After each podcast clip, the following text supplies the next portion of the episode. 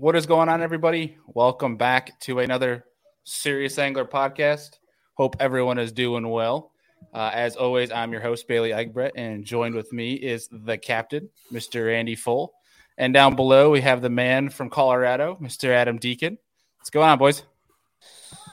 Not much, man. Excited to be here. Favorite favorite night of the week. Yeah, I love these fantasy fishing shows. They are a riot. And I love how everybody always like sends in questions and commentates and gets us on random tangents and and then we have prizes to give away, which is even sweeter. So it's uh, know, it's an felt, overall good time. It feels like it's been a few weeks. I don't know why it feels so long, but I feel like it's yeah. only like been three weeks. Yeah, I, I could be wrong either way, I, I, just got thrown for a loop here. Like my other window, apparently. So I have the the weather forecast up, and I heard like as I'm doing the introduction, I hear like you know those random freaking news ads that pop up and they play a sound and it takes you forever to figure out where the heck it's coming from. Yeah. Uh-huh. Yeah. Uh, distracted the, the, hell out of me. But boys, it, it is good to be back, and it's good to see people already in the chat. And it does not look like, sorry, Mr. Dick Duckett, it does not look like Bart will be joining us tonight. Uh, you guys should be hazing him in his comments or in his DMs on social what media. What is going on? This is three shows in a row, so we're gonna have to give uh give Bart some hell here. But uh, what is up, everybody? We got a bunch of people joining in here in the comments. Appreciate you guys. Good to see y'all coming back because it is fantasy fishing. Uh, it is our Lake Chickamauga preview show.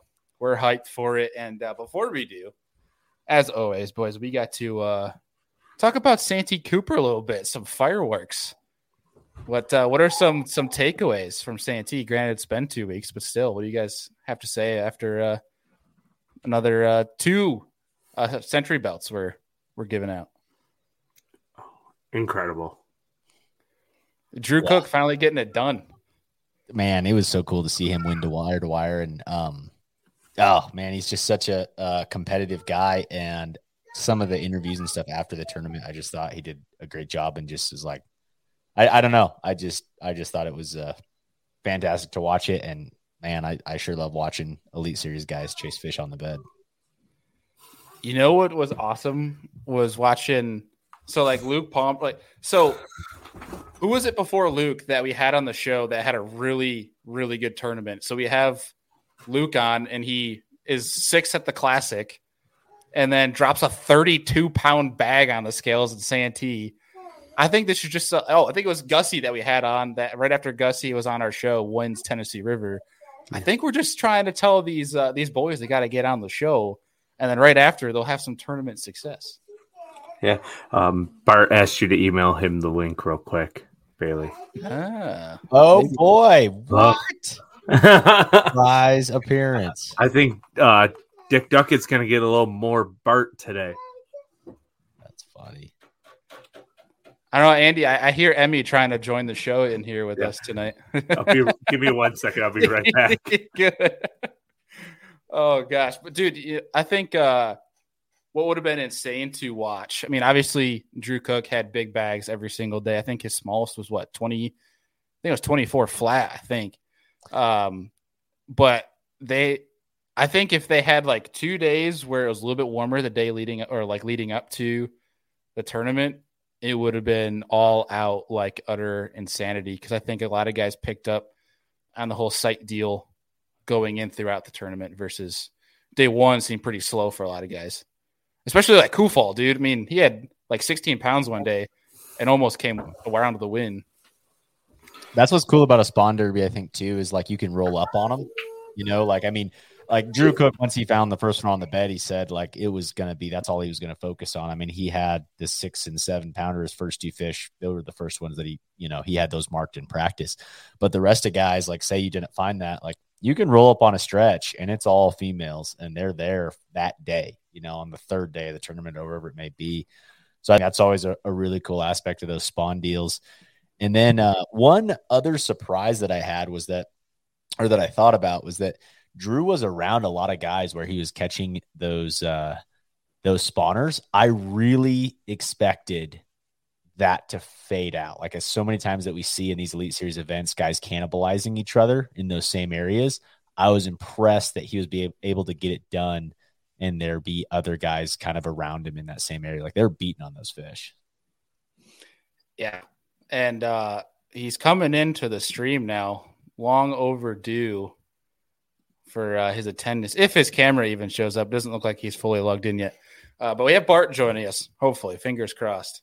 Um, but we have down in the comments too Jim Wood that says uh, Schlapper impressed him. I thought he was completely left field. I don't think anyone had Schlapper doing well in that event. I'm pretty sure he was probably like a one or two percenter. Yeah.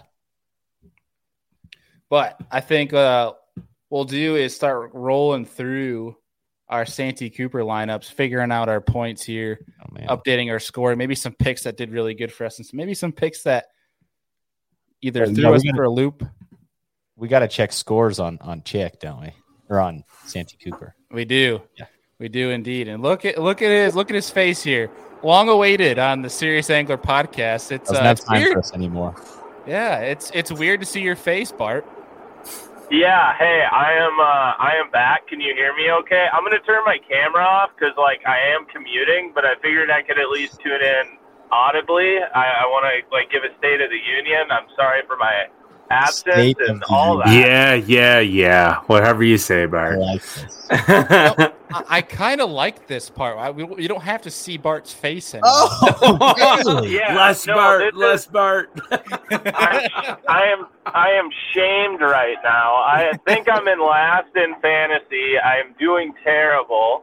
I had a good Santee Cooper event, which I think we'll get into, but uh, I, I don't think it really matters because I got my brains beat in the first couple. I, I think you'll be su- po- positively surprised after we go through this results to see where you're lied in the in the standings here, Bart.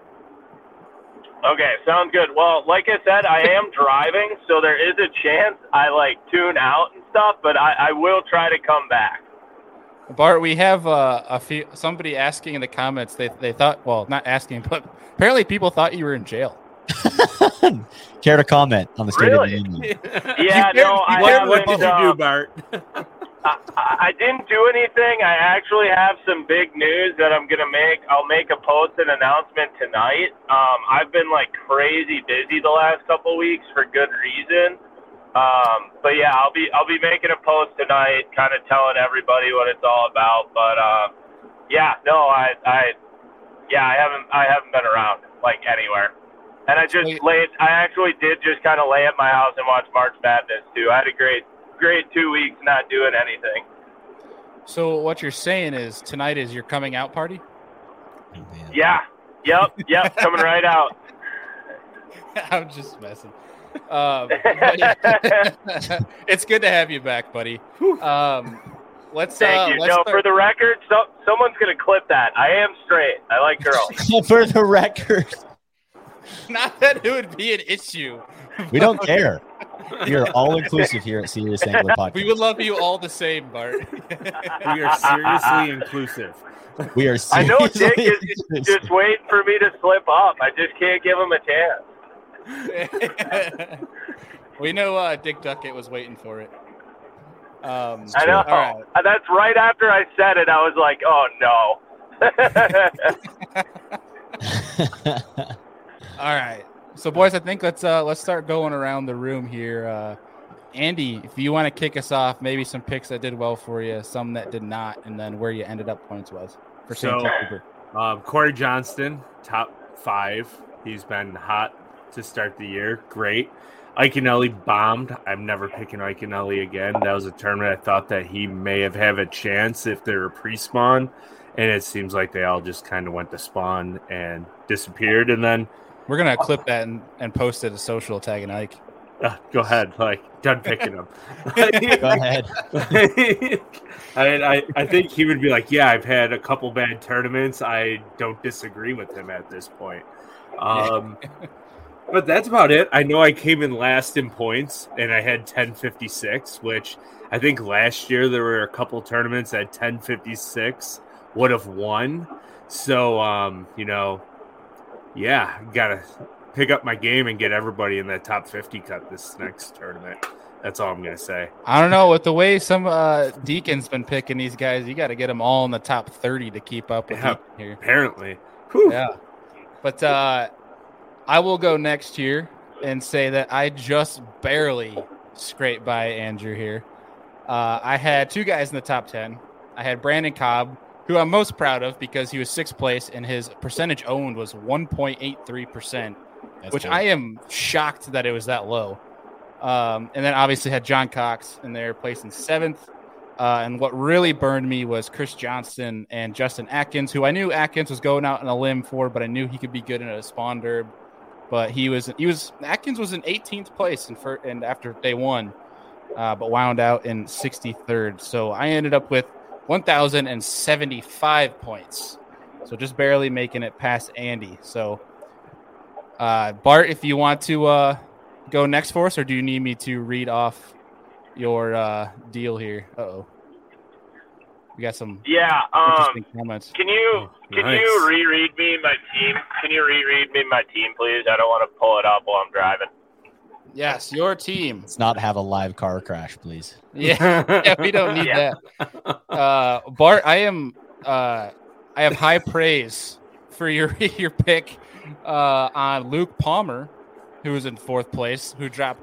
I think he had the biggest bag of the tournament, did he not? With yeah, thirty three pounds five ounces. Um, and then you had John Cox, who was in seventh place. Uh, and yeah, I had- picked. I didn't get to talk about it, but I picked Luke Palmer because he was so hot. coming like he was classic. so hot, and he's been fishing God. so good. Yeah, it was just and shallow water. You know, like that's a shallow water Junkin Derby, and I just felt like he was gonna do good. Makes sense. Kind of fit that Oklahoma mold. Um, and then you had Patrick Walters in 19th, Hunter Shryock, who I think was actually a really good pick too, uh, in 31st. And then what kind of bit you a little bit, and I think, oh, really bit you was Caleb Sumrall in 70, uh, 72nd. And you wound up with 1,178 points. So really good tournament for you, Bart. Yeah. I think we're losing connection on Bart here in a second. But Deacon, Yeah, I, do you want do you want to? I, th- I think we're losing Bart. All right. Yeah. Yeah. Uh, I'm still making my picks for tonight. So I'm like, oh, multitasking. But, anyways, uh, so my picks um, were a little bit gut picks and also some research, as I kind of always do. But I've, this year, I'm going a lot more gut picks and it seemed to be working out. Um, I had Cox, like a bunch of us. Um, he obviously had a great tournament. I don't think anyone expected him to not have a great tournament after the first day. I was like, ah, he's still in the top 20. Like, get ready. He'll, he'll t- top 10 it. Here we go. One day of practice. Yeah.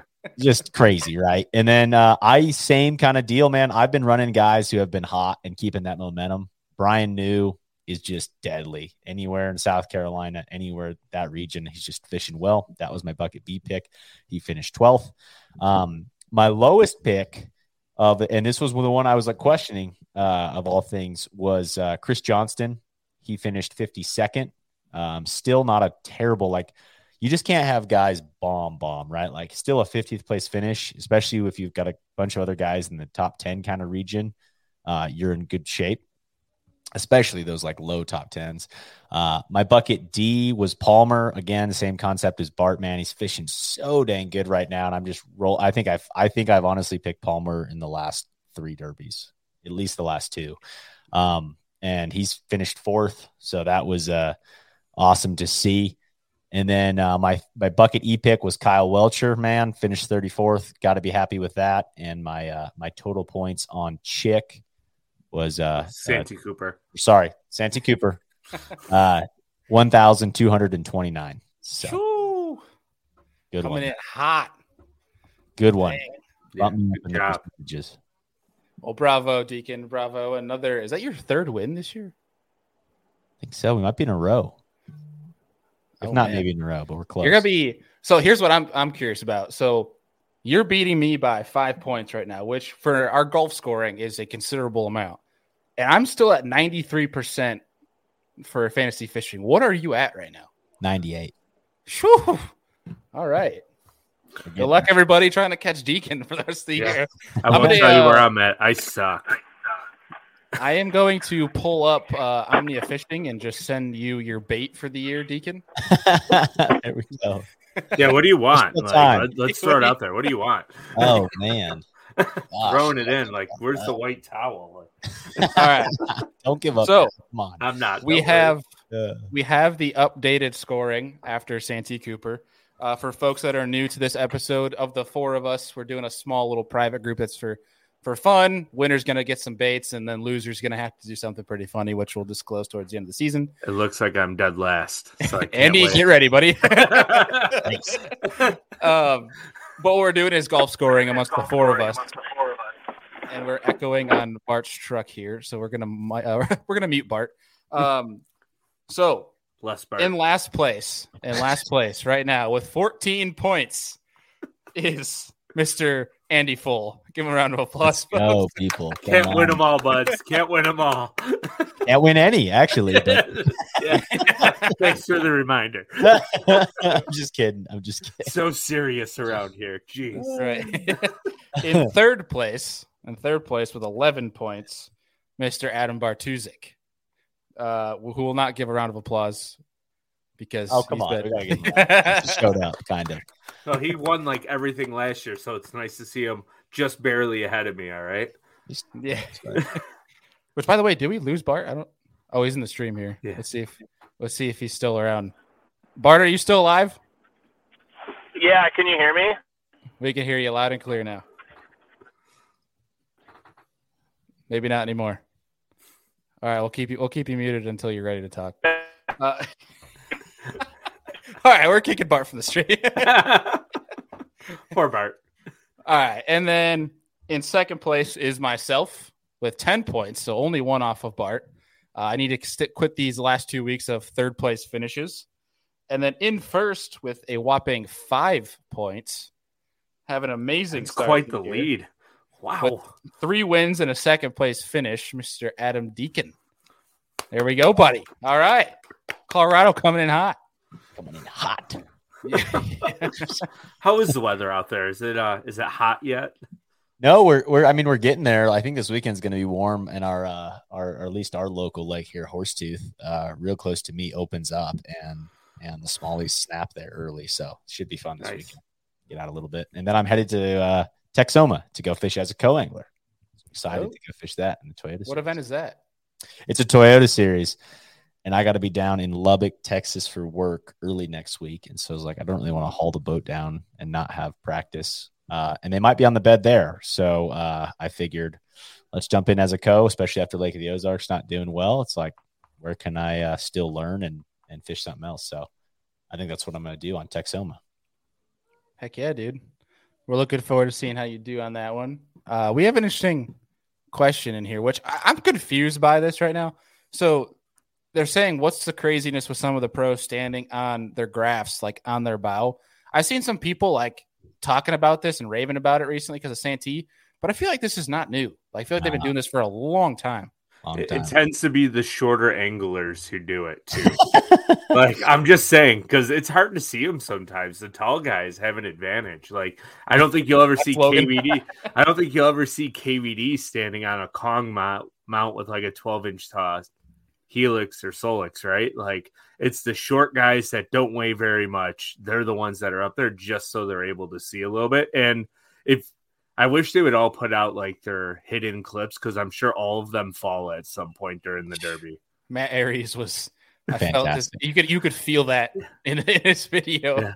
Yeah, he wasn't even standing on; he just fell trying to You're get standing in, around them. yeah, you're standing in front of it, and like with like that, dude, I would freak me. I'd rather stand on my graphs than stand in front of it on the troll motor. I just that's just a disaster waiting to happen. It's like Kyle Welcher falling in. Did you guys see that clip of him standing in front of his graphs and took a slip? Uh, yeah.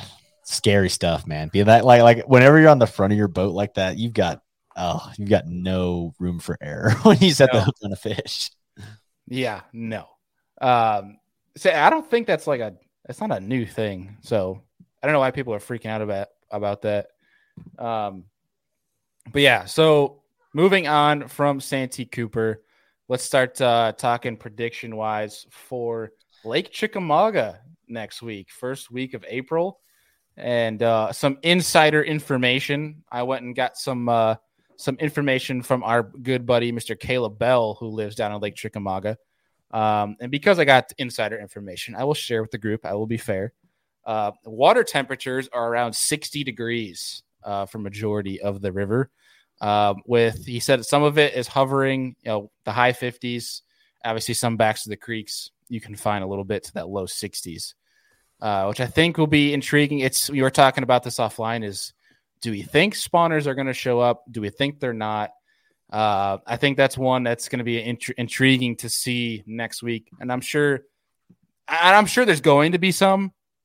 I just don't know how hard it's going to play. I'm sure if your your name's John Cox, you'll find him. Um, or Buddy Gross, who's another one that always seems to battle him there. I think if if if Buddy's gonna have a bite, my money would be on Buddy having a really good pre-spawn area Mhm. versus trying to find spawners. Um, he really excels in the post there, but we'll get Yeah. into that in bucket A. right. Yeah. Right. Uh, so looking really quick at the weather for the folks that are that are tuning in and folks that are listening after the fact. Wednesday of next week, so before day one, we have uh, a high of 75 degrees. So that is really good to get the temperatures up, get things rolling, and get things probably brewing to where fish might want to get up and do the nasty. Um, and on Thursday, it is is cloudy, uh, mid 60s, 41 degrees overnight. So a 10, uh, 10 degree differential from the previous night. Friday goes uh, as a high of a mid 50s, dropping into the 30s overnight. With Hmm. Saturday saying just about the same, couple temperature, you know, degree difference, and Sunday going up to 70 degrees and being mostly sunny. So Sunday, These fish are going to be miserable. It They're could not be. It know could be. what they want to do. Granted, it is Tennessee, and it is literally about a week out. Well, it, it is a week out uh, from day one. So obviously things can change. But looking out, which is why I think this this whole setup that we're doing a week out is intriguing because we're trying we're making predictions a week ahead of time and not like the night before. Uh, so it definitely adds a level of stakes of drama for the four of us. So we're like, damn, like wish we could change your picks type of deal. Yeah. Um, but what are you guys thinking is is going to go down? What's going to be the heavy pattern here? It could be a spinnerbait chatterbait type tournament, especially if there's any rain in the area. You could see some current, and that could really get them firing on that. I think there was like a Tennessee River, like a DT eight or a DT six or ten might play as well, like that just off the spawning areas where they're staged. If somebody finds that, it's going to be fun. I'm thinking we're going to see more Kyle Welcher in a mag draft again. Yeah, that that very well could be, or Carl Jocumsen in a glide bait, or BP in a glide bait.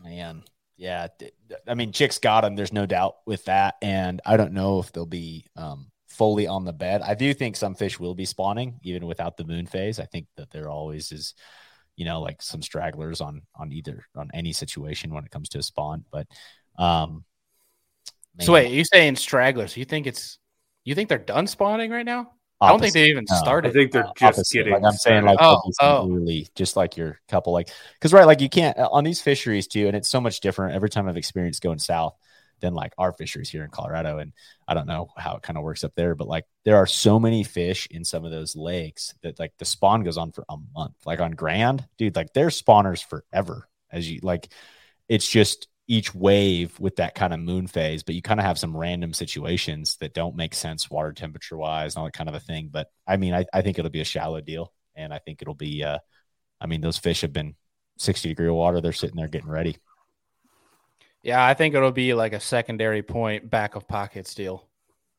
I think people have a couple different things going. Reaction baits covering water, man. Oh, for sure. I I mean we talked about it as like offline of like do we think that Friday where it's a high, you know, 30s overnight, high of mid 50s is going to play hard, but you know, to, thinking more on that, I think they might just be so hard in that pre-spawn that it's not going to be as big of a deal. But that's also me in my New York mindset where weather doesn't really affect our fish this time of year whereas in Tennessee they are as temperamental as hell being that there's 1400 boats on there every single day of the week. So who knows? That's a factor too. And I haven't really thought about it with my picks, but like with how pressured that fishery is, um, I don't know if you've seen what Jacob Wheeler can do with like sneaky holes there, but as far as like, I mean, some finesse guys and thinking about guys who can just catch them, you know, because those fish do get you get beat up there. Like there's a lot of lot of people fishing for them all the time. Yeah, yeah. Some of the the the amount of tournaments like size like boat wise is insane to me. Like, because it's for folks who've never been on Chickamauga. Like, I went down my first time ever fishing Chickamauga. I was like, this place is going to be massive. I can go like go explore so much different stuff. When even in a kayak, just in a couple days, like it's it's really not that big of a, a body of water. It's really not. Mm-hmm. And especially in terms of places that could really play in the pre spawn, there's really not too much water for these guys to cover. So you're talking bumper boats, is what we're talking possibilities.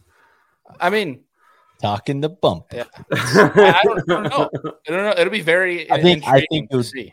I think it would be more bumper boats if it was post spawn, but because it's yeah. because it's pre, I think you'll have guys spread out decently. Yeah, I, I'm not. I'm not too sure. I mean, it's going to be really interesting to see how this plays out because obviously the last time the elites were at Chickamauga, you know, it was October and guys that got five fish were getting checks. Where I think this will be, I'm not going to say they're going to blast them, but I think they're not going to have a, they're not going to have a problem getting a limit. You're probably going to need like 15 a day to make the cut, or 16 a day to make the cut, and like 20 a day to be in the top eight. It'll be very intriguing. It's, it's you know one thing I haven't checked um, is well, I think one factor to lay out while I have it here is that it's only going to be a quarter moon starting or on Friday next week is when it says first quarter is April 9th. So, meaning there's not going to be much moon action. So, I don't think it'll be crazy spawn deal. But to Deacon's point, I also agree that it doesn't, you know, the moon is not the, the lone factor in determining if they're going to spawn or not. Uh, but also, I don't know. I haven't looked yet to see what the how much water they're going to push. I haven't looked to see what that's going to be like to see if that would generate any because obviously that's a big factor in this pre-spawn deal. I think for for guys that have stuff towards the main river, mm-hmm. because not all fish are going to run back to the very backs of these creeks to to go do the nasty. Like they're gonna they're gonna have some small stuff here and there. And obviously, I think for a pre-spawn deal, I mean, I could be wrong in saying that current is crucial for pre-spawn on the TVA, but I would I would assume that uh, current is going to be important for that pattern if someone has it, or at least help it. Um, but I'm gonna I'm gonna go I'm gonna go in line with kind of what Andy said, like chatterbait, spinnerbait. I'm gonna say you're gonna see a mag draft playing a good amount, like a an eight inch, not, not just your six, like an eight. Yeah. Um, go ahead. Then you're then you're like your your junk fisherman, that sort of deal. I'm sure a trap will play too. Jerk bait, somebody forward facing jerk baits. I could even see a topwater playing. Yes, this is sixty degrees. Yeah, yeah, man. Like a spook place so good. Pre-spawn and post-spawn popper we've seen what guys can do. I mean yeah. I see cox with a frog in his hand until he finds you know a seven on a bed in a place where no one else would be looking but john cox. Right. going through like a storm drain to get into like a secret water hole like how he won that flw tournament yeah, like places kayak guys can't even get back to. Let me get this big crest line. Well, the only the only advantage, Bailey, that I will say that a boat guy has to a kayak guy when it comes to real skinny water is the fact that they can use their boat to bust through stuff to get into stuff. They have a motor to like jump and yeah. push and like break things. A guy's like just basically using his paddle to try to push himself over a log or like yeah, like they could just like get a running start and go. You know. well, I mean, you worry a, about it later. You can get a running start in a kayak. It's just not going to turn out well. well. for you. All right, but any any other you know predictions in terms of, of pattern um what might be relevant for this tournament before we start getting into the buckets? I, I just think it's going to be a junk fishing fest. Personally, I think whoever wins it is going to have like two or three different patterns going on pre-spawn fish. Yeah, I think there's going to be a bunch of things that are going to play. Jim Johnson seems to love to refer to the free rig ever since we started talking about the free rig, and I love it. I'm all for it. Jim, More throw it in there now. Are you picking Taku? Please. Yeah, Jim. Uh, if you haven't made your picks yet, please don't until all of us have our picks in, and Yeah, then pick whoever them. we don't choose. Yeah, pick whoever Bart chooses, if you would. Uh, yeah, no, just kidding. Um, all right. So if you guys are good, let's uh let's start getting into the buckets here. You guys good? yeah. Let's go. Yeah. All right, let's go with our reigning champion of Santee Cooper to lead us off here. Deacon, start off start us off with bucket A. All right. So bucket A. Um man, I have picked him and picked him and picked him, and he'll probably burn me at some point. But here's the here's the problem with picking uh having a, a good run in fantasy fishing is like your guys who I do think that there's something to relying on guys that like if you kind of get a consistent like, hey, this guy's just having a good season, keep rolling with it.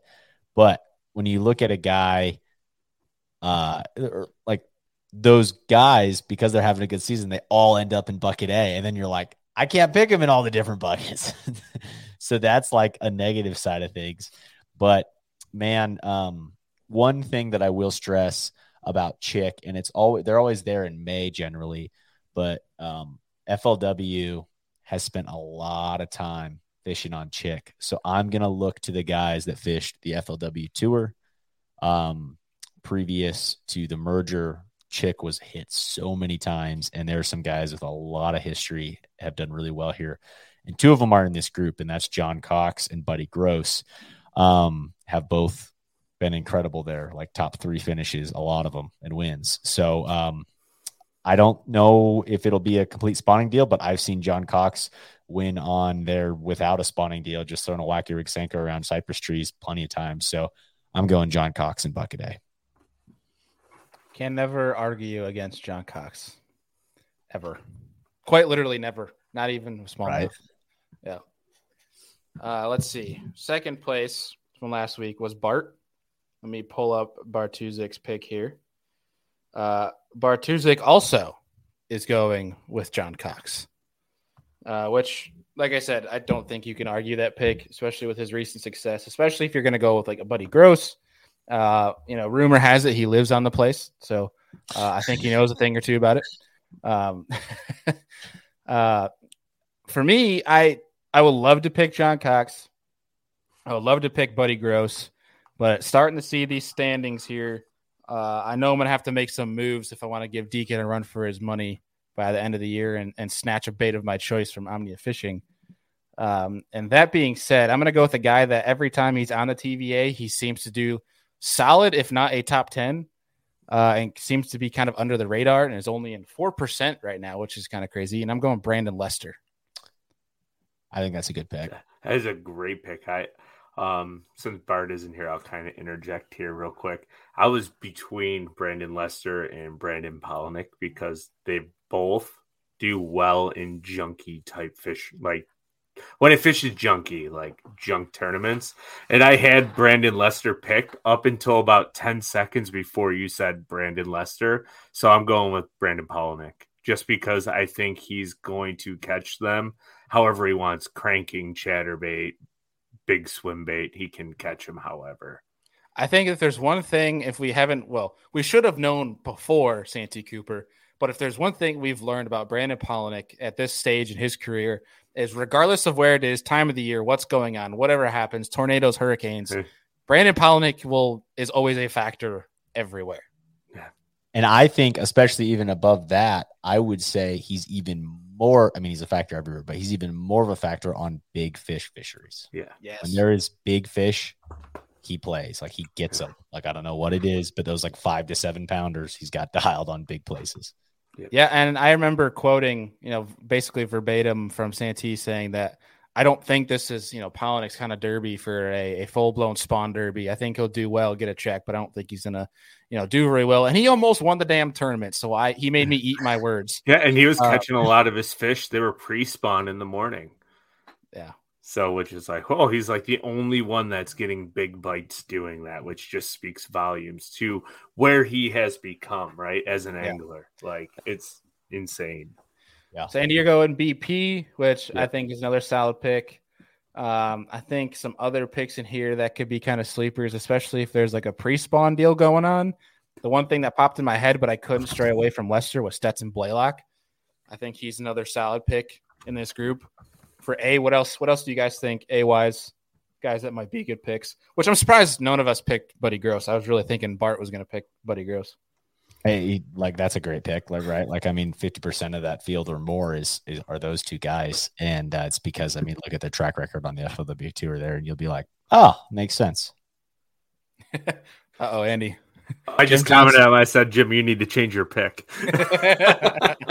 you know, uh, pregnant, uh, pregnant. Palaniuk's wife is pregnant. They need that cut ice cream to make it through the weekend. So, like, I thought it was Pickwick where he's like uh, in his last video where he's like, uh, if I make the final day, Kyle Vandever will fish in my place. yeah, because I think her due date is like this Saturday of Pickwick. Quite literally. Yeah. Um, all right. So yeah, all, all great picks for, for group A. Uh, there's definitely a couple different options. So um, looking for and, and before we get into group B, uh, guys, if you have some some hot takes, some really bold picks, uh, keep firing those out of there out there because we still have uh, four little prize packs to give away to you guys that we'll start uh, giving away. And guys, uh, Andy Deacon, fire at will if you see something you like. Start throwing some some giveaways at these guys. Hey guys, quick question: Has the Elite Series going to Chick was the first time in a long time, right? Or or was it the first time Well, ever? well, they were supposed to go in the spring, like two the COVID year, right? And then they bumped it Mhm. to the fall.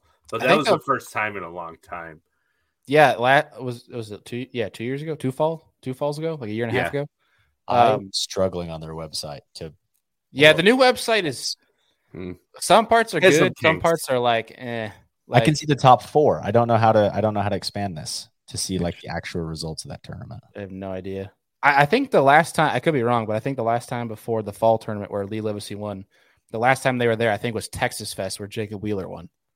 Well, I not- think, Amaga's not in Texas, so why would it be Texas? or not. It was Bass Fest or Bass whatever. Fest. Yeah, and they brought me. in like FLW guys to fish it and stuff, Yeah. and college anglers. Which uh, Steve Mooey, a good friend of ours, actually I think placed in like the top twenty in that tournament. That's awesome. Yeah, Who's Steve Mooey? I don't know. I don't Yeah. know Yeah. scrub, scrub. Ano- Some- some another another father to be Yeah. a yeah. little bit. So, Um, but yeah. So, what are we thinking in Group B? Deacon, kick us off. Oh man, I am really between two picks in B. Probably the most I've ever been this season, and it's mostly because kind of like in poker, when you have a lead, you play differently than than when you uh, are trying to come back. So uh, that's kind of my issue is that I see a pick in here that is way undervalued, uh, and I think that it is somebody who. Oh gosh. I Some for some reason just switched my Harris chain. Let me go back to my chick. what are um, you doing? I don't know. Um, anyways, in bucket B, I have a really hard time, and I'm still like, Dude, "Ah." it's so tough. dude, like uh, when you get in these top buckets, like there's so many good anglers, and I want to stay with Luke Palmer. He is he is such a safe pick. I mean, he is just as safe as it comes. With He just cuts checks. yeah, he's a cut. He's a check cutter, and he is someone who has figured out how to break into the top ten as well. Um, but David Williams is 0.4 percent. I mean, is Wow. is a, not a pick in in B, right? Well, he has two top tens at Chick on the FLW tour in the last from 2019 and I think 2020. So um, hammer on Chick. Both those times were in May, so I could absolutely get crushed here. But those old guys like a David Williams, a Todd Otten, like throwing a chatterbait around, getting around reaction fish, been there a lot because of the FLW tour. I think that's where I'm going to go above a uh, above a Luke Palmer, and that could absolutely burn me and open up the race for somebody because Luke will get a check no matter what, and David I could see going both ways. But man, he's fishing well. He's in bucket B for a reason. So uh, Sure. I'm going David Williams. I like that. I, I did. I, I like the risk you're taking because one, it's just fun, but two, it gives me a window to sneak in there. You know I mean? I literally, I literally like I would absolutely be picking him if I wasn't in. I wouldn't be as hesitant if I wasn't in the lead, but because I'm in the lead, I like should play it safer. But man, it gives you a window. So good luck. That's right. That's right. And I'm probably gonna flop but hopefully this guy does not for me. But before I go, um, Bart Tuzik, being that he got second place last week, um, picked Jacob Powroznik, which I think is a solid pick. But there's one that he always worries me because I really wanted to pick him for Hartwell, but he had like a flop day one, had a good, really good day day two. I think it's Um, yeah, it's it's one I could go both ways on, so I can never say here nor there. Um, and Jim Johnson, I'm seeing your comment right now. You're gonna have to uh, change your pick as well for Group B because I'm also going Takumi Ito, who's become one of the more consistent anglers wherever these guys are going. Um, but I also have a bias because this is where uh, the place I met Takumi Ito on the water was Lake Chickamauga, and he persisted to catch a six pounder in my face where I didn't think fish existed. Um, so with that, I'm going Takumi Ito. I just think it's the time of year where he's easily going to get a check. Um, he's just been everywhere they go. He's just had he finds a way to catch him. I, I he's just a magician, man. He, he takes Disneyland with him. There is no smallmouth Disneyland. It's just Takumi. It's just Takumi. That's and it's his world. We're we're all just living in it. Just just real quick here, we're getting some KJ Queen love because of the mustache, and we're gonna give him some Queen love back and uh give Let's him a, some Queen uh tackle here. So Jordan, reach out to us on Instagram or uh Facebook and get us your info. And we're gonna get a code over to you for queentackle.com. Heck yes, I love that because of the mustache. He's got like a, he's like becoming the young brunette Matt Robertson, Yeah. which is a bold, is a is it's a quite a compliment, honestly. But, it's like uh, North it's Carolina. Smoky Mountain, like Matt Robertson look. Yeah, I, either way, I'm a huge fan of it, especially because he drives a damn van, like the the Queen machine. I think is what he Oh, I love it. that thing. Yeah. So um, I was torn between two. Scott Ba- Canterbury's been quite quiet since he won his AOY, and I was like, "Oh, this might be a good place to pick Scott." He's in the lead on in Group B for whatever reason. They have him the number one person to pick. Oh, because it's alphabetical order. Not forget me. Um, he's only six percent owned, but I, I went with Taku as well, just because he's overall consistent and he catches them literally everywhere he goes. And me being in last, I need consistency and I need home run picks. That's why I was swaying between the two. But Canterbury could also end up in like 72nd and really screw me. So I'm going to go consistent in Group B and go Takumo. You Ito. just Takumi. Takumo, Ito. Takumo. Don't, don't, dude, it's been a long day. don't you disrespect my Takumi. man? Takumi. Come on now. I can't talk. All right. Yeah. Helabash Oh, showed up and said Bartless. Yes, man. Bartless. And Bartless We- was here. And he was here for like half a second, but man, he's been he's been bailing. Bart joined us tonight. He made the effort to come on while he was driving, uh, but his his signal was not the greatest, so he ended up hopping off here, which probably did on purpose, so you don't have to deal with us fools. Um, but there's, I think, all those are great picks. Um, but there, I think there's a couple in here we can also shout out to. Um, in addition, so there was a comment earlier on Joseph Webster, who is second, I believe, right now in rookie of the year standings. Um, who's one? He's a guy from Alabama who has experience on the TVA. He's only at 0.4 percent. Um, I think you could look for him to to make some jumps, and I'd also look to. Um, I thought he was in bucket B's and bucket C, so we'll bring it up in a little bit. Um, but also Jake Whitaker's at 3.5%, has history on Chickamauga, granted a completely different time of year. But just having him on the show, I think this could also shape up for something in his wheelhouse. I love how we're running that that play right now. Like anybody If comes on the show, like it, it'd be official, right? If Whitaker has like a top ten finish, it would be absolutely official. Everybody's going to be wanting to come on before an event.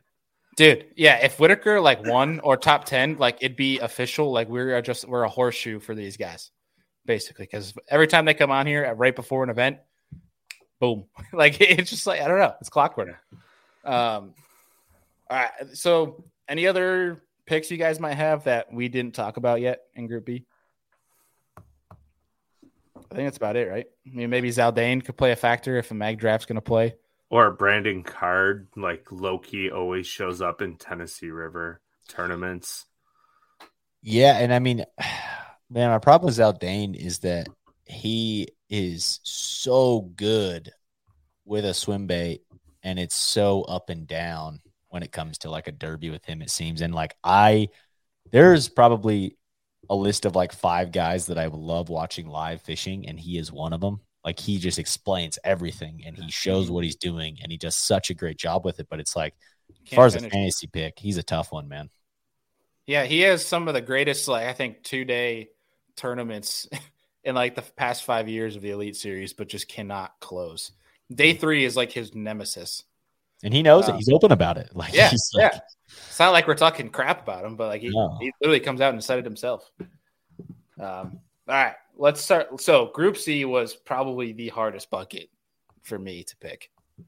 I don't know about you boys, but Yeah, it's pretty tough. I um I flip flop between two people. Three people actually. And I, I settled where I'm going. all right, Deacon, kick us off, buddy. All right, so uh bucket C, man, I am I'm leaning again on the FLW tour guys, and maybe that's a mistake that can definitely burn me. Um, being that it's just there's there's other anglers here than those guys, but um, I went with Austin Felix. I think that he is due to have a uh, a a good derby, and he's a great fisherman. Be careful. Be God careful. and he's he's done well there, man. I think he top ten one of the Chickamauga events. Just there. real quick to Jim too. I want to give him a quick shout out. Hope you have a speedy recovery, buddy. Feel better soon. Rest up. Um, real quick for Chris Birch, yes, there is a serious angler fantasy fishing group on Bassmaster. If you guys are not in it and are interested, um, go down to, to the link in the description below, and you get it'll take you right to the group. You can join, and uh, if you're doing well and you win, you get a two hundred fifty dollar Omnia gift card at the end of the season. Um, but just to throw it out there right away before we get into Bart's pick, I also am going Austin Felix, which I am shocked that Bart did not pick him in this bucket. You mean that should be kind of like Bart's mo is if he lives in Minnesota he, or Wisconsin, he's getting picked. That's right. Um, but like in the spirits of this being, you know, him finding a good pre-spawn deal, I feel like uh, Felix is a, a really good pick. Um, so I guess we're uh, you, uh, you know, Deacon, John, and I are going to ride out this uh, this Felix pick, and hopefully Jim Johnson's curse won't uh, ruin our chances here. Um, So, well, I did not take Austin Felix. I bounced between three people: Chris Johnston, Wes Logan, and Seth Feider. I didn't know which way I wanted to go there because I feel like they could all do really well, and they all might be in the top fifty cut when it's all said and done. Low key Feider is having a down year, what a lot of people would consider from his AOY, but he's still cashing checks. So I'm going to go with Feider. I think this is where he kind of flips it around and you see him catch some big ones on some Bassman spinner baits on some big pre spawners. Mm. And I think that's the way I'm going with it. I'm going Feider. I like that. I uh, after Santee, I think I'm going to lay off Mr. Chris Johnston for a while, maybe until uh, Oahe or something Yeah. like that. We'll figure. Yeah, it I out. told you it was uh, Cory's turn to shine this year, and it seems to be working out pretty It's well. the the You're Cory right. Johnston tour, quite literally. Um, and all right, so to round out our Group C, Bartuzik went with a guy that I was thinking about picking, but he's he's always literally a coin flip, um, and that's Chad Pipkens, which coming in at one point two percent. I think Bart one. it is, and I think Bart's just taking a swing for the fence with that pick. Yeah. Um, but I mean, dude, there's some other picks in here that could be in that same mindset, right? That they could you could go one way or the other. I don't think Kufal had a big uh, ownership for Santee Cooper, uh, and the way he was catching them was the way you're catching uh, pre-spawners. Which, not saying that there's cypress, there's not cypress fields in Chickamauga like there is Santee, um, but it's the kind of same mi- uh, mindset and finding those fish could play for Kufal um, to have another decent tournament. Just, just real quick here. Um, a guy that we should have talked about in Group C is Lee Livesey. Gizzard Shad. He gets Gizzard Shad. and let's And- not forget he won there. I mean, And he won there. I mean, So- yeah, but Kevin's gonna get some Humminbird gear because of this. Um, That was gonna be yeah. so now I'm putting the pressure on you guys to pick the other two winners. But uh, I think Andy. Livesey could be um, uh, a sleeper pick there. Andy So- with the bomb picks for giveaways. I love Yeah. it. So Yeah, uh, good. I was and was like, and if I'm not thought. mistaken, Livesey is also a Humminbird guy. Exactly. So, yeah, but that's why we're going there. All right, but so let's dive into that for a second because I like the Livesey pick because after uh, Hartwell, I think he really showed that he can catch fish, not outside of a grass fishery or a Texas fishery. You know, a spotted bass, clear water type of deal. Livesey showed, and he was he was in third place going into day three of the classic. Um, I think Livesey can definitely do good here. I mean, he literally just had a kid, so I mean, if you want to talk Bassmaster history, if you have a baby, you do well. Um, but beyond that theory, I do not like the theory that oh because he won here in the fall. I'm not a fan of that pick because that is one completely different time of year, and they had matted out grass with cheese when there's none of that Yeah, right now. he just Oh, knows how to snap. catch big fish. Yeah, that's. I was just gonna say Lee's just good, man. That's more Yeah. of it. Like, yeah, he won, and that's great, but like, ah, he's good. that's Yeah. all. Well, I do like the theory that you have though, Andy, with the gizzard shad. Now I know the gizzard shad act completely different than those down in on Lake Fork, but I, Really that, obviously there's going to be some similarities. I think. A shad is that. a shad is a shad. If they eat shad, they're going to eat them somewhat similar. And it's just how do you apply it to contour breaks and structure Yeah. and bow positioning. So they're going to All catch right. you. I got. I got my. I, we're going right into an Omnia giveaway. Love it. Uh-oh. Um, Spot Hunters pick Mike Huff for Drain the Lake. Uh, Mike Huff finished second there last year. I think he's a fantastic angler in that middle region of the country, bluff walls, all that stuff. Man, he's just he's awesome, and uh, it's not something we talk about enough. He's Drain the Lake. That's another whole fantasy deal that's an absolute blast to me. So I uh, I like that pick, and I'm going to take your pick, Spot Hunter. 13 uh, and actually do that on my drain the lake. I think that's a fantastic pick for drain the lake, and it's a tough deal because he's fishing well. I think he's in one of the top buckets to like pick him in this derby, non in drain the lake. But spot hunter, get with us, uh, message message us on social, and we will get you out a Omnia gift card. I love that. Um, if if folks, whether you're in the comments now or on social media, we'll put up a poll. But for next season, if you guys want us to incorporate Drain the Lake, uh, one of the reasons we haven't incorporated it this year was because we, as a group, take so long to talk about our picks, like an hour and a half, that if we did Drain the Lake, obviously it'd be in probably another 30, 45 minutes. Um, but if you guys want us to incorporate that, I'm I am all I'm game for that. Um, that's all the more reason for us to talk more crap to Ronnie Moore. So we're all in for that. Uh, so you guys let us know if you want to see Drain the Lake, if that's something you guys play, and we'll uh, we'll get in on that. Um, but let's see. Let's start diving. So that means all that's left, folks, is the Hobie Eyewear giveaway. If you want some Hobie Eyewear shades, make sure you guys are putting in some of your hot takes, uh, some of your fantasy fishing picks, maybe some question, you know, some conversation starters. Throw that in there, and let's uh let's get you guys some Hobie Eyewear shades. Love this comment. Brad says, so a longer podcast? I think yes. All right, Brad, we see you. Okay, I like Thank it. you. We appreciate it. All right, Group D, Deacon, Okay. take it over. Um, this was a really easy pick for me. Um, these lower buckets, I think you kind of got to go high percentage. So, uh, Steve Kennedy was someone who I'm like, man, he's just so up and down, and I could see him having a breakout. But man, you're talking junk fishing and pre spawn and maybe some spawners, but someone who just does well, 29%. Jason Christie, man, it's hard to hard to pick against a, a Christie all Even though he just finished like dead last at Santee. yeah, I, I, I, that's uncharacteristic, man. Okay. Very. so that's uh, that's even more reason, in my opinion, when he's down in a bucket D, it's hard to pass up someone like that. Who was it again? I'm sorry, I just missed. I was reading comments. Christie. Are Oh, you being serious? I thought Egan's you were going being sarcastic. I was like, you don't know who Jason? We were talking about. Jason. No, no. Who's Who's JC Christie? I'd never heard of that guy. Did, did he win Redcrest? No, I'm just kidding. Um, Probably so did. yeah, I, I I was actually kind of surprised, honestly, that he was in almost thirty percent ownership. Yeah. I, I it's got to be just of a classic bias. Um, and No, it's just dude, I think Jason Christie. Jason Christie, man. in Spinnerbait. He D. catches big fish. I, I understand that. I understand that, but like I could see like a twenty percent, but I can't. I don't know. I guess I couldn't. How many times I- has B has he been in bucket D? Because I'm gonna say very, very few times. That's the reason. That's like that's I think the big portion of that. Yeah.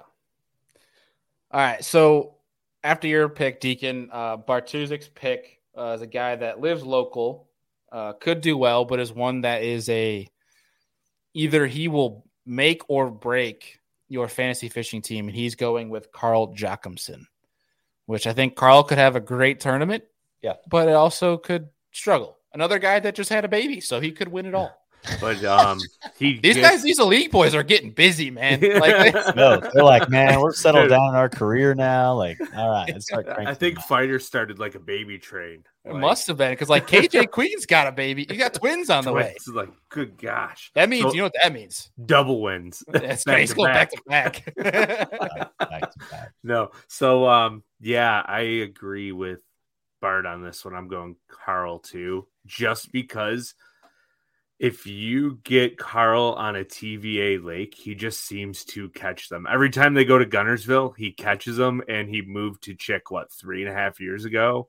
And he's spent a lot of time out there learning. Every big fish you see in the off season, I think he catches on Chick. So he knows he could know where like those secret honey honey hole spots are now, and he's gonna catch them. Yeah. Oh yeah. Right. You see a Molex glide bait. Gloida. The Gloida. All right. So with my pick, I went kind of the same a guy that lives on the lake, which I think for a lot of people don't keep up with some of the pros. You might not know that he lives on the lake and has for the past few couple of years. And he's a guy that I think can do well in the pre-spawn. Uh, and I'm, I know it's it's a, it's kind of a leap of faith, but I think he'll do well. He's only at 4.4 percent ownership, and that is Hunter Shryock. Literally lives two minutes from the ramp. I've seen him in the the few times I've been at Chickamauga. I see him at the ramp every time, so he's putting his time in there. That's it's not that's, for it. that's interesting. I like that. Yeah. so it's not for a lack of not knowing the area, right? So I- I'm gonna go with Hunter on this one. I know he can. Uh, he's not known to get in that top ten, but he's pretty consistent in that top thirty. At least has been in the past. I don't know where he's standing in Angler of the Year this year. Yeah, that's um that's a good pick. I I kept flexing between Carl too. Carl and Hunter. I was like, man, those are two hard people to pick between because they just live there.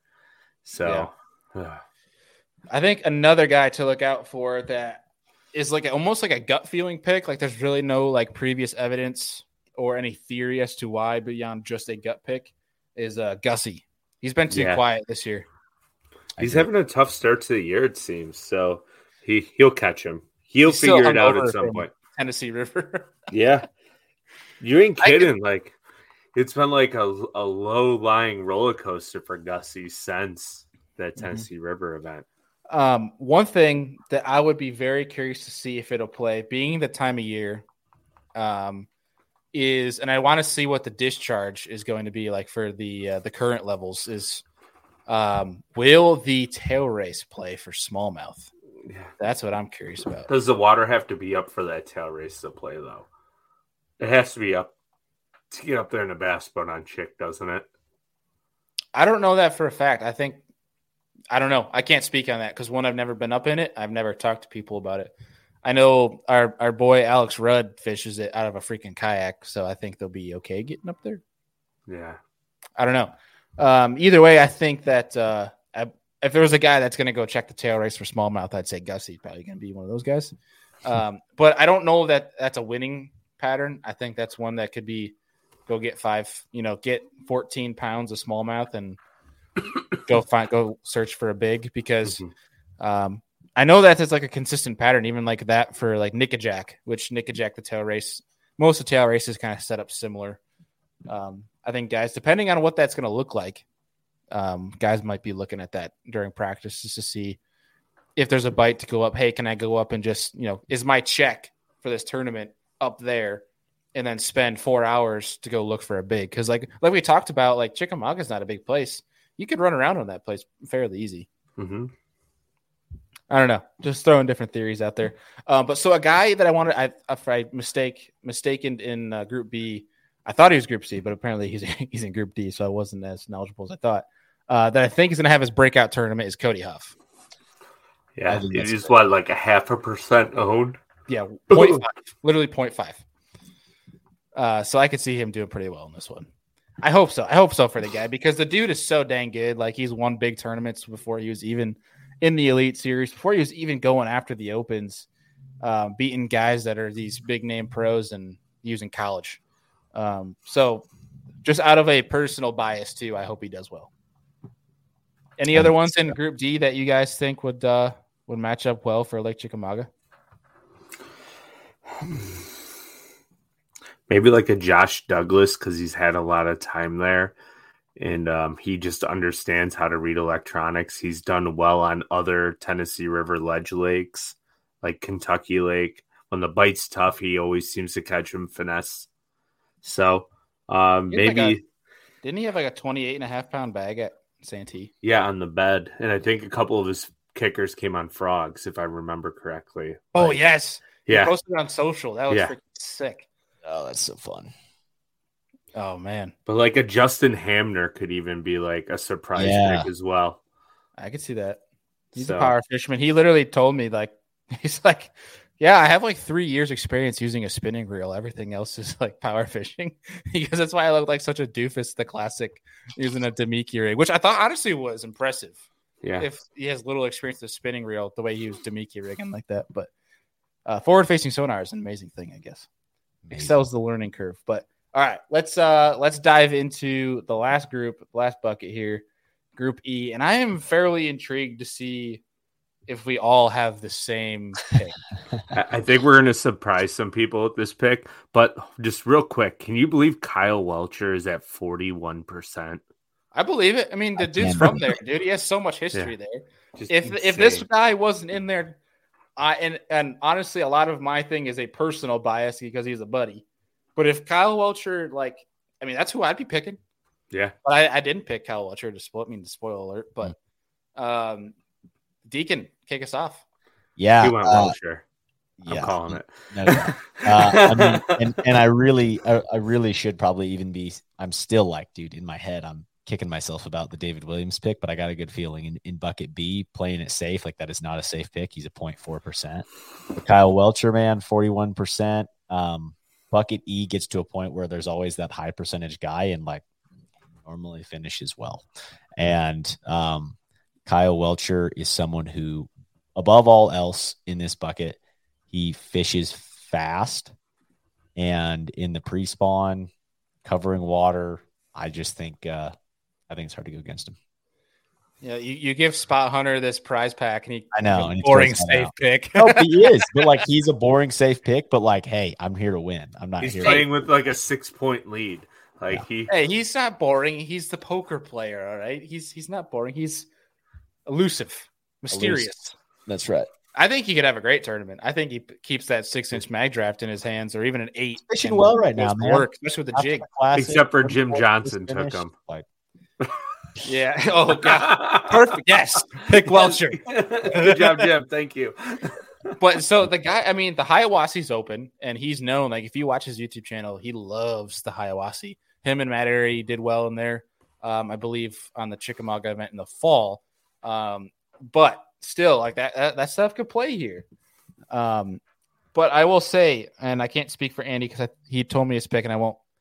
I mean, Andy, can I just can I just throw it out there for the for You're good, everybody? dude. Go ahead. So the rest of us, Bartuzik, Andrew, and myself included, we all went with Mr. Jacob Foutz, the rookie, the guide on Lake on the lake. Chickamauga, lives on the lake. Um, man. knows Guides a lot on of the it, lake. and uh, let's let's just say, I have a text here that you know might or might not be verbatim, but the basically said the boys better catch the ass next week. So I'm riding my man's confidence. Okay, we're just gonna knock on wood after that. Here's the deal. Here's the deal. I'm gonna say it right now. Bailey Bailey's uh like industry level is like a, a, a Ronnie Moore or like getting there, right? Yeah, To where, it's like, Ronnie literally has- getting there. has all this insider info, and Ronnie Moore has been doing terrible at fantasy here lately, and so insider I'm information doesn't suck. always help. I'm just saying, insider information doesn't always because you know, you know, fishermen. It's like, oh, dude, like I got him dialed, and then it's like, wow, I didn't catch him today. well, they changed seven different ways, and I don't know where they went. exactly. So this is Deacon's way of saying politely, dude, you suck. I got you. You know, he's just just saying, I got you. I mean, I will say to the flip side of that, um, obviously more riding this on like a hype pick, hope the dude crushes type of deal, but also like there is a side of it. It's like if you know too much, it will burn you. Mhm. There's definitely an aspect of it'll, you know, it's a, either a guarantee or you're just going to completely flop. And obviously, I hope that uh, you know Foutz can not flop.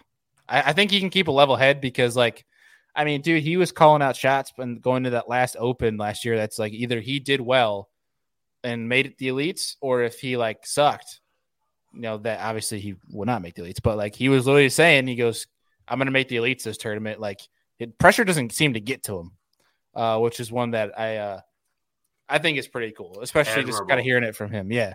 Um, so I hope he does well. I mean, I love Me to see another rookie win. Knock on wood. That would be pretty cool. I think another pick in Group E that's one that people are sleeping on is Brock Mosley. Yep. He's another great pick, uh, as well as Frank Talley's at 0.7 I was percent. going to say that. Yeah, he's a sleeper dark horse. Give him a all thunder day cricket. long. He's going to catch him. He's a chatterbait winding fool, man. We have a comment here from Kevin Wesley of Beat Bailey E, new group name. I mean, that's a giant group because a lot of people are beating me. So I mean, feel free, but it's I'll get that last on that group. I can give- I guarantee that. You know what? Just because he was talking, he's he's talking a little trash here. I, I like it, Kevin. We're gonna get you some Hobie eyewear oh, shades. Doubling up on Kevin. Nice. I like it. Oh, did Yeah. we already pick Kevin? Yeah, he got some Humminbird swag. Oh, son of a. All right, Kevin, we're gonna send you some shades, but those, there's gonna be more Hobie shades up for grabs for you folks. So there's still Hobie shades up for grabs. I want to make sure that we're getting more people some stuff. But Kevin, I will keep my promise there and get you some Hobie shades. So folks, keep keep firing away your uh, your picks, your fantasy picks, hot takes. I got, And, uh, and I, it, Dylan, uh, Dylan's comment here. How much do you think forward facing will play this week? Um, I think a couple things here. As far as I think there's like, everyone's like, okay, how much does forward facing play? I think when we traditionally think about it, it's like, okay, targeting specific fish and staring at your graph and fishing. But like in today's day and age, in my eyes, forward fishing, forward facing plays literally all the time. If you're fishing shallow or what, like you can always be looking at the bank, see what the bank actually looks like in front of you, see if it's a ledge in front of you. You can spin out and see one. So, like, I think it'll definitely play to some extent, but I don't think it will be. Oof, I can't say like for sure that it won't be one on on a on a something like that, but um, it, it'll play. There's no doubt it'll play. I don't know how much it'll play, and I won't say that it's uh you know a guaranteed a ton of it. Like there's going to be some fish shallow, there's going to be some fish caught on a top water. So I don't. I think it'll play less than more, but it'll still play. I think unless your name is John Cox, it is going to play into your game one way or another. Sure. Because, like, look at it. Let me look at the facts. I mean, Harris Chain, Scott Martin was bed fishing with forward facing sonar. I think whether you're watching them from from start to finish, cast to cast, I don't think that'll happen. I think that's more of like if you got a pre spawn deal going on, that maybe it might be shallow. You're locating those fish with forward, making your cast, and maybe not paying attention to it after that, if that makes sense. Mm-hmm. But I, I think 99% it's going to play this week. I think 100% Yeah. it's going to play into the winning factor. Yeah. I'm just saying, like, I would assume there that, like, I think that people take forward facing and they're like, hey, like, it's when you're looking at it at a fish, but like, it plays all the time. Mhm. 100% of the time. But unless you're John Cox, like you said, but like as far as like that's the dominant pattern as scope and fish, I don't think that'll be the case. But I think it'll be like using it shallow, using it to like look at everything. I like it. I like it. All right. So we went through bucket E here. Um, there's definitely some obvious picks. But what are we thinking weight wise? Oh, dude, that's one one part I I will throw Bart's weight out here. He has 83 pounds and four ounces. So it's essentially kind of like 20 a day. hmm Yeah, I'm I'm thinking like you're gonna see the winner's gonna have one to two like really good bags, so maybe like a 25 and a 23. Damn. And That's a then Giant bag for this time of year. yeah, 25, 20. Oh, maybe not. If they're pre-spawn, 28 5 could definitely happen. but I don't I don't think that it will be four days in a row. Like a, the winner will have maybe like a 28, a 23, and then like a 17 and a 20. So I'm going 86 10 just because I don't think you can catch 28 pounds every day when there's 1,500 boats on that lake every day. That's what I'm saying with here. Like I, I know 28 is possible. I mean, sh- I mean, shoot, I've seen videos where guys are catching over 40 pounds. I know guys that have almost hit 50 on Lake Chickamauga, but that's in like February, like when no one's really out on the lake that much. Well, this time of year where we're going to have nice weather, I don't, I would love to see 28 and a half, but I'm going to go the skeptic route in here. I don't think you're going to see that. I think you'll see like an eight pounder, um, but I don't think you're going to see even close to a total weight of 91. Um, we have 87 6 here. we have Zaldain with a 10 pounder on a swim bait, which will make for great Bass Live. Um, but my theory here, I'm going with, uh, I, I just, I would love to see him smash him. Don't get me wrong, but I'm going to go the skeptic route here, and I'm going to go 79 pounds, 12 ounces, just under under 80 pounds. I'm going to go with, uh, you know, you have one day with 20 pounds, a couple 18s. 19 average. I, I think that's very fair. So I'm going to go based off of more FLW tour data. So in 2020, the tournament was in May. Post spawn, Wheeler absolutely cracked them. And this was a Major League Fishing uh, title or uh, uh, what would you call it? ledge event. It was It a was a ledge, event deal, too, right? right? And he smoked them. But that being said, it was post spawn. Um, and you have those fish that, that line up on the beds. He had like 93 pounds, but behind him, I think it was Cox or somebody like that, had only 81 pounds. And I had it pulled up and I don't know where it went. But, anyways, uh, so it, okay, that was June. I'm sorry, it was June. Cole Floyd had 81 behind him. Wheeler had 93, which is a bag, 93-12 on a four day derby there. Um, I think in the pre spawn, those fish can be just as big as that. I don't know if people will figure them out to where they can go and get um, that kind of a weight for four days in a row. The other tournament there that was in May, it was like 83 something in uh, in Major League Fishing or or was FLW when that that tournament occurred. So I am going to go a little bit higher because it is pre-spawn and those fish have eggs in them and they're heavy. So I'm I'm normally the skeptic in weights, but I'm going to go 84 9. I guess the water has been fluctuating a lot lately, Spot Hunter said. So that Hmm. could play a big deal too. Like those fish just don't know where to be. Junk guys, Jason Christie. Gerald Swindle. That just means your your deeper, your steeper secondary points could be more consistent. Yep. That could be interesting. That might be if, if that's the case and it stays that case for next week, your pre-spawn guys are gonna probably shine versus your guys up on the bank. Mm-hmm. If that makes any sense. Yeah. Or your guys who like a like a Mike Huff who like, man, it seems like every time on live he's fishing a fishing a bluff, like bluffs. Yeah. less less fluctuation when it comes to a bluff wall. Like those fish are gonna stay versus a bank that's flat. Wasn't he just creeping a jig up north in the river? Dude, he's so good with a dang jig on a bluff wall, which just is like that's Tennessee, right? Like that's just Right. what those guys do. What uh what do you guys have for big bass? What do you think it's gonna what do you think it's gonna be? Pre spawn, I'm gonna go nine and a half. I don't think there's gonna be a ten, but I'm gonna go nine and a half. Whew. Just because I think somebody's gonna crack a giant on a swim bait. Man, nine and a half would be cool. I'm gonna go eight two. What uh I'm just curious. What was it during Lee's event when he won last year? Oh Maybe God, maybe six. Seven, six, something like that. No, I think if Mike Huff had it, it was um, I think it was a six, okay. It's a six or a seven. So during the super tournament, Major League Fishing Super Tournament there in June 23rd, there was both a 9 8 weight and a 9 4 post spawn on the ledges. So uh, those are two big fish. Let's see what it I was. know the Was when it the Major League Fishing- there last year? Yeah, they caught a bunch over seven. And then here's one. So this is May, like right after the spawn, when they first get out to the ledges and are just munching. John Cox won it. Buddy Gross took second. This was May of 2019. Uh, and then you have the one and only Austin Felix in 10th. And then you also have my pick, David Williams, in ninth. But anyways, that was ledge fishing probably in in May. Uh, guy had a 913 and then an 808. So I'm going to say somewhere in the nine pound range. Another nine. Okay.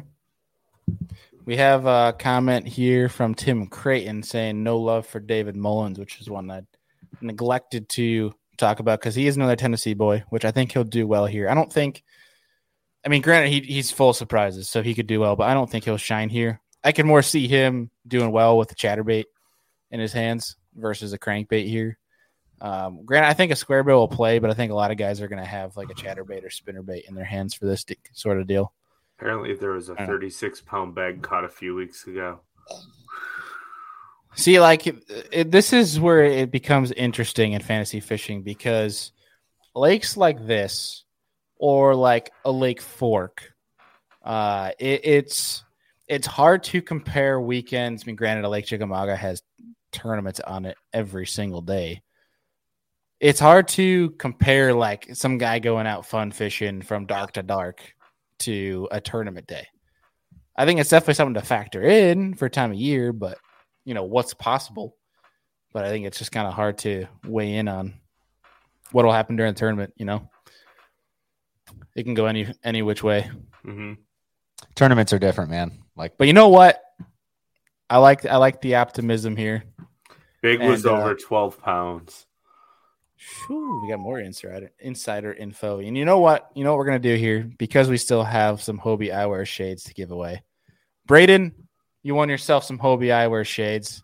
We're gonna throw you another pair. Get in touch with us. We'll send you some Hobie eyewear sweet shades. Uh, so that's Kevin and Braden walking away with some Hobie eyewear shades this week.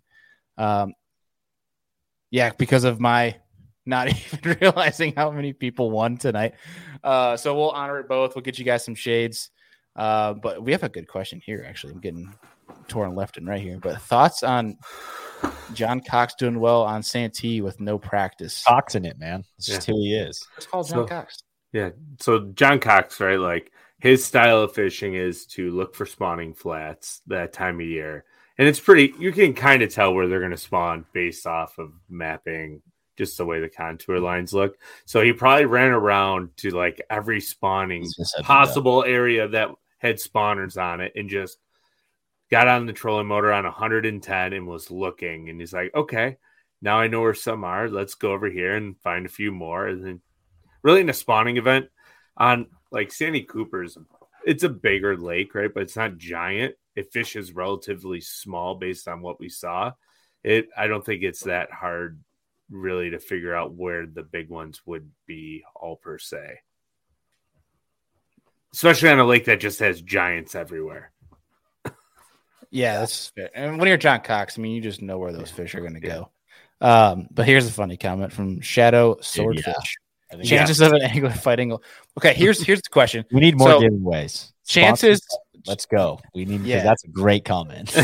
we need more Ania gift cards. We need more uh, Queen Tackle jigs to give away. But chances, yes. I'm not going to even say a percentage. Just yes. yes. Um, here's my question: Who would be the angler most likely to get in a fight with a local on the spot? Oh gosh, Iaconelli. yes. yes, I would. The person. pay to see that. I would pay to see it. I would pay because it'd be like WWE, like Lee Livesey could you imagine pissing him off? I'd be I'd be scared for my life. I think he's like a nice guy. I think someone who would he is. he's a nice dude. Dude, he's like that guy that you're always nice to, always nice to you, but like the guy you do not want to piss off. Because there's a reason they call him the sheriff, man. He's an intimidating dude. Like yeah. It's always the stares for me. Like I think of uh, guys who get pissed off, like a Matt Herren.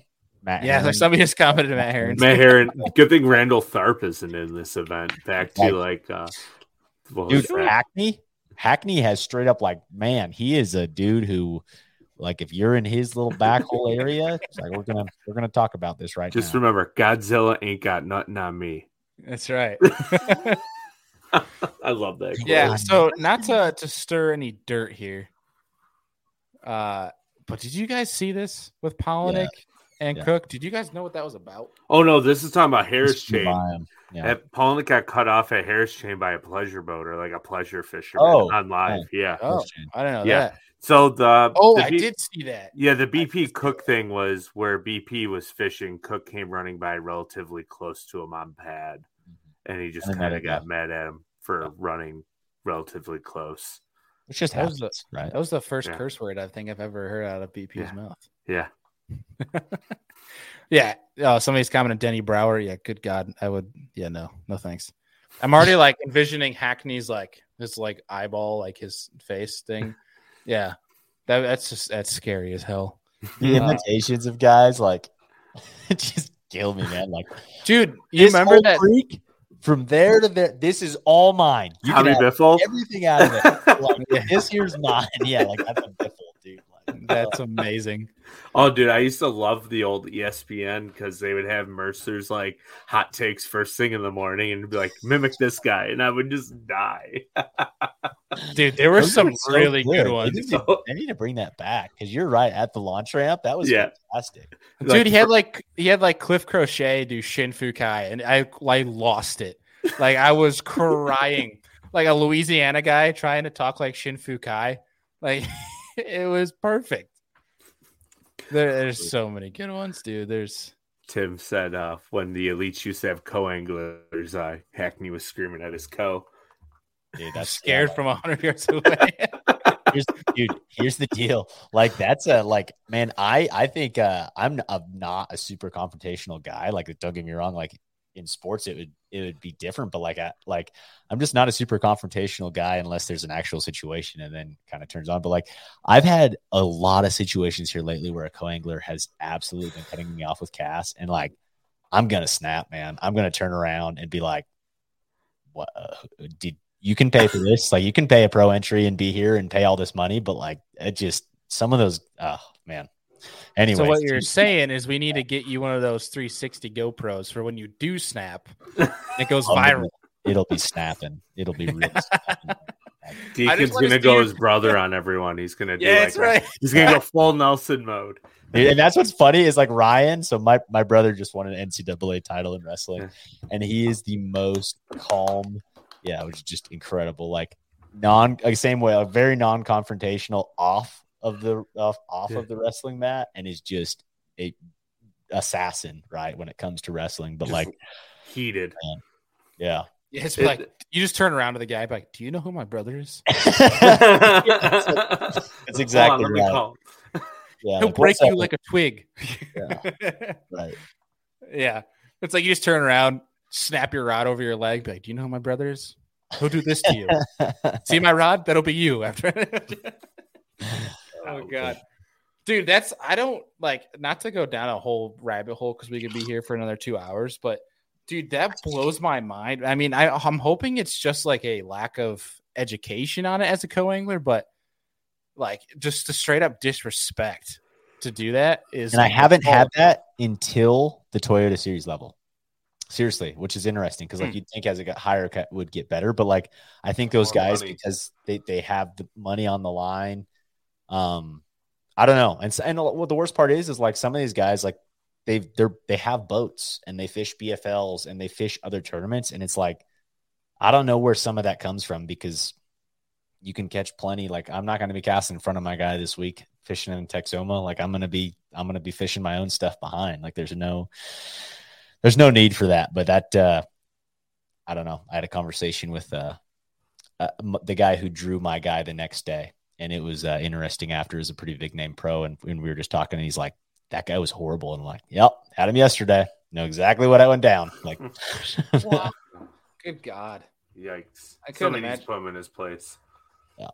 it just shows you what those guys are really there for, right? I mean, it's if you're You're there to to learn, man. as a co-angler, you're there for the wrong reason.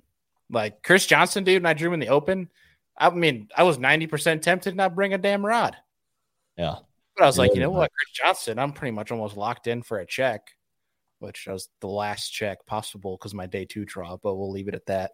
Uh, either way, like you're it's you're there to learn. But long story short, that's basically what we're trying to get at. That this episode completely took a whole 180 turn to a whole different segment. That we Yeah. I love it. That's what I love about this show. Is you you might start the show with one idea of what you're going to talk about and end on a complete 180. Exactly It's right. amazing. Yeah. But boys, do we have anything else for the folks before we tune out tonight? Um, next Monday's show, guys, is awesome. Um, just recorded it yesterday. It's with Jake Byram of Dynamic Sponsorships. They're behind some of the mega brands that have made bass fishing bass fishing and some of these non-endemics and endemics in the industry.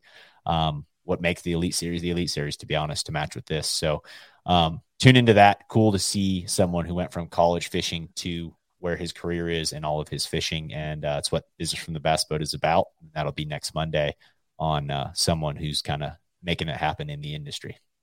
I'm really looking forward to that show because I've been following their page and like I've heard different things about them in the industry.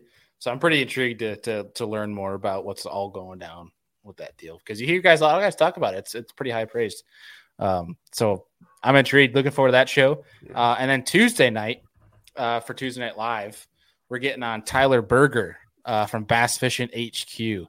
Uh, which, if you folks you don't know yet, is one if you like to learn, like if you come to a serious angler to learn about bass fishing, make sure you check out Bass Fishing HQ because the dude is an absolute wizard. Um, he's got a really good YouTube channel. Head over, check it out. We're gonna have him on Tuesday Night Live, uh, and we're figuring out Thursday night show for next week. But we'll obviously let you guys know if you're not already. Follow us on social media. That way you can stay in touch of what shows are coming up. And uh, if you guys are listening to this right now on MP3, please leave us a rating and review on your app of choice. Uh, and as always, folks, appreciate you guys tuning in, and we'll see you guys on Monday.